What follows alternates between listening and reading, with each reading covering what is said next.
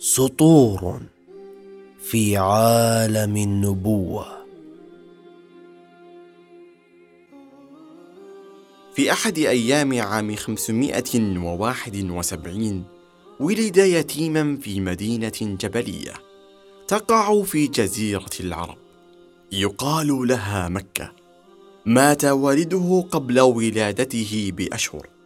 ليأتي هذا الطفل إلى الحياة فاقدا لعطف الأب فرعته أمه بحنانها وأرسلته إلى البيداء كعادة العرب لكي يكتسب جسما قويا ولسانا فصيحا. وبعد أن أتم الرضاعة رجع إلى أمه لتعتني به وعندما بلغ السادسة من عمره ذهبت به أمه في زيارة إلى المدينة التي توفي فيها والده. وفي طريق عودتهم من تلك المدينة. توفيت أمه أمام ناظري ليصبح هذا الطفل وهو في السادسة من عمره وحيدا دون أب يرعاه أو أم تضمه بيدها. فرعاه جده الذي حاول تعويضه عن مأساة فقده لوالديه في هذا العمر المبكر. ولكن جده ما لبث أن نزل به الموت بعد ذلك بعامين فقط. فأخذه عمه وهو ذو الثمانية أعوام ليرعاه فكفله بمحبته ورعايته. ومنذ نعوم أظفاره أخذ هذا الطفل يرعى الأغنام لأهل مكة. ولما بلغ الخامسة عشر من عمره رافق عمه في التجارة. ولأنه فقير لا يملك المال الكافي الذي يؤهله ليصبح من كبار تجار قريش. قرر أن يعمل أجيرا لأهل مكة فذاع صيت ذلك الشاب في مكة واشتهر بأمانته وصدقه فسمعت به إحدى سيدات قريش فأرسلت في طلبه فعمل في تجارة لها فأدركت صدق ما يشاع من صدقه وأمانته فعرضت عليه الزواج فتزوجها وأحبها حبا كبيرا وبادلته ذلك الحب وعاشا معا حياة هانئة. ورغم محبة قومه واحترامهم له كان يشعر بينهم بالغربة. فقد رأى في مجتمعه المكي أمورا لم يقبلها قلبه ولا عقله. فكان يخرج إلى أحد الكهوف الصغيرة ليخلو بنفسه ويتأمل في الكون ويتعبد الخالق. وعندما أصبح في الأربعين من عمره نزل أعظم ملائكة السماء إليه وبيده أعظم رسالة تتضاءل عن حملها الجبال الشامخة. فبات الرجل جاهزا ليكون أشد من تلك الجبال الشامخة وأطهر من مياه الكون وأنور من تلك المجرات. فيقترب جبريل فيقول بصوت يملأ الغار الذي في الجبل اقرأ اقرأ اقرأ باسم ربك الذي خلق. وهنا يتوقف الكون مصغيا لأول الرسائل القادمة من السماء إلى الأرض وأول خيوط النور الإلهي المتسلل عبر أبواب السماء العالية. هكذا قالها جبريل عليه السلام. فما بقيت خلية في جسد محمد صلى الله عليه وسلم إلا وأخبتت.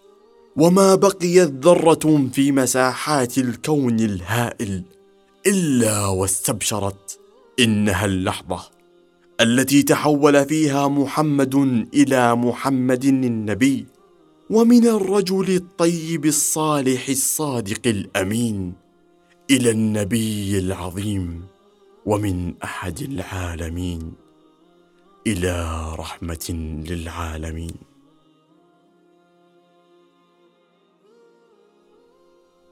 سطور في عالم النبوة. بدأ محمد صلى الله عليه وسلم يدعو قومه لتوحيد الله عز وجل وأن يؤمنوا به وبما جاء من عند الله. فما لقي منهم إلا أنهم قد كذبوه وآذوا بالأقوال والأفعال ويستهزأ به الصغير والكبير ويقولون عنه غير الحق فوصفوه بالساحر والشاعر والكاهن والمجنون ولم يكتفوا بذلك فحسب بل قاموا بطرده ومحاربته في أكله وشربه ومسكنه. لعل الترهيب يفعل فيه ما لم يفعل الترغيب فلم يثر هذا كله غضبا ولكن أثار إشفاقا. إشفاق الكبير على الأطفال المؤمنين والعاقل على المجانين وكان جوابه اللهم اهد قومي فإنهم لا يعلمون فقضى رسول الله صلى الله عليه وسلم صابرا على مشقة الدعوة وعنائها وكل ذلك لأجل نصرة دين الله وتحقيق هدف الدعوة وتأدية الرسالة على أكمل وجه. بعد أن يئس زعماء مكة من استسلامه قرروا قتله والتخلص منه إلى الأبد إلا أنه استطاع الهجرة. إلى مدينة زراعية تقع في شمال مكة بعد أن انتشرت فيها دعوته بشكل كبير. هذه المدينة هي نفسها المدينة التي ارتبطت بقدره صغيرا.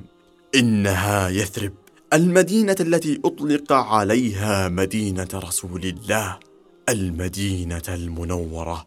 بعد أن اسس الدولة الجديده وجعل المدينة عاصمة الإسلام. زرع في قلوب أصحابه ومؤيديه حب الإسلام والعمل على شريعته فكانوا يتسابقون في معرفة أصول دينهم ورضا الله عليهم ولكن قومه لم يتركوه في شأنه فشنوا عليه الحرب تلو الحرب فكان يقاوم ظلمهم وطغيانهم بإيمانه وعزيمته. ليخرج من كل مواجهة معهم أقوى من ذي قبل حتى عندما تشتد عليه المحن. وما هي إلا سنوات قليلة حتى تمكن من العودة إلى وطنه. عاد إلى مكة فاتحا فارتفع الآذان في مكة. بصوت لأول مرة فاق السحاب جمالا. الله أكبر! الله أكبر. أشهد أن لا إله إلا الله وأشهد أن محمدا رسول الله. وفي عرفات وقف رسول الله صلى الله عليه وسلم أمام مشروعه الناجح وقف أمام أكثر من مائه ألف إنسان مسلم كانوا جميعهم قبل عشرين سنة. يسجدون لهبل ويعبدون العزة ومناة الثالثة الأخرى والآن أصبحوا يهتفون. لبيك اللهم لبيك لبيك لا شريك لك لبيك. وقف عند المكان الذي طرد منه ودبر لاغتياله فيه. واليوم أكثر من مائه ألف إنسان مسلم. يقول كل واحد منهم أشهد أن محمدا رسول الله. وهذه هي الشهادة العالية. هذا هو الإنجاز الأكثر ابهارا في تاريخ العالم كله. أولئك الجموع الذي انتقل صلى الله عليه وسلم بهم من الجحيم إلى جنات النعيم. يراقبون ما سيقول قائدهم الملهم فإذ بالصدمة تتغاشى الجميع ويخبرهم بكل وضوح لعلي لا ألقاكم بعد عامي هذا. وبدأ الوجع يطرق باب الرجل الذي مسح بيمناه أوجاع الإنسانية فسمع عائشة تشتكي صداعا وتقول ورأساه. فقال صلى الله عليه وسلم بل أنا ورأساه. الألم الحقيقي هو الذي أشعر به يا عائشة. إنه الألم الذي سيعاني منه الكون مئات السنين بعد أيام قليلة. ثم كانت الفجيعة فبهت الصحابة لهول النبأ. لقد ارتحل رسول الله صلى الله عليه وسلم إلى الرفيق الأعلى. الخلاصة إذا كان هناك كلمة يمكن لها أن تكون عنوانا تختصر سيرة رسول الله صلى الله عليه وسلم منذ نعومة أظفاره وحتى أنفاسه الأخيرة فهي وبلا شك ستكون كلمة الرسالة. إن الرسالة التي نزلت على رسول الله صلى الله عليه وسلم ومن قبله من الرسل والأنبياء لا توجد فيها فجوة للتشكيك مهما حاول أعداء الإسلام ذلك. فهذه الرسالة حوربت منذ آلاف السنين.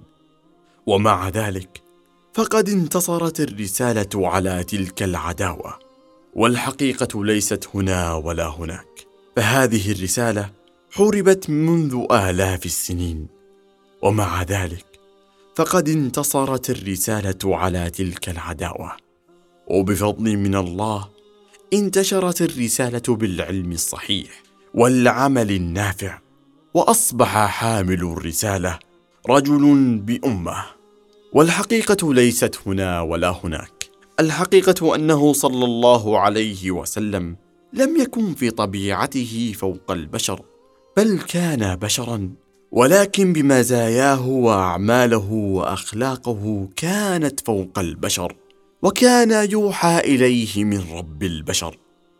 فرب البشر ناصر دينه ورسالة نبيه حتى بلوغ الساعة. سطور نبوية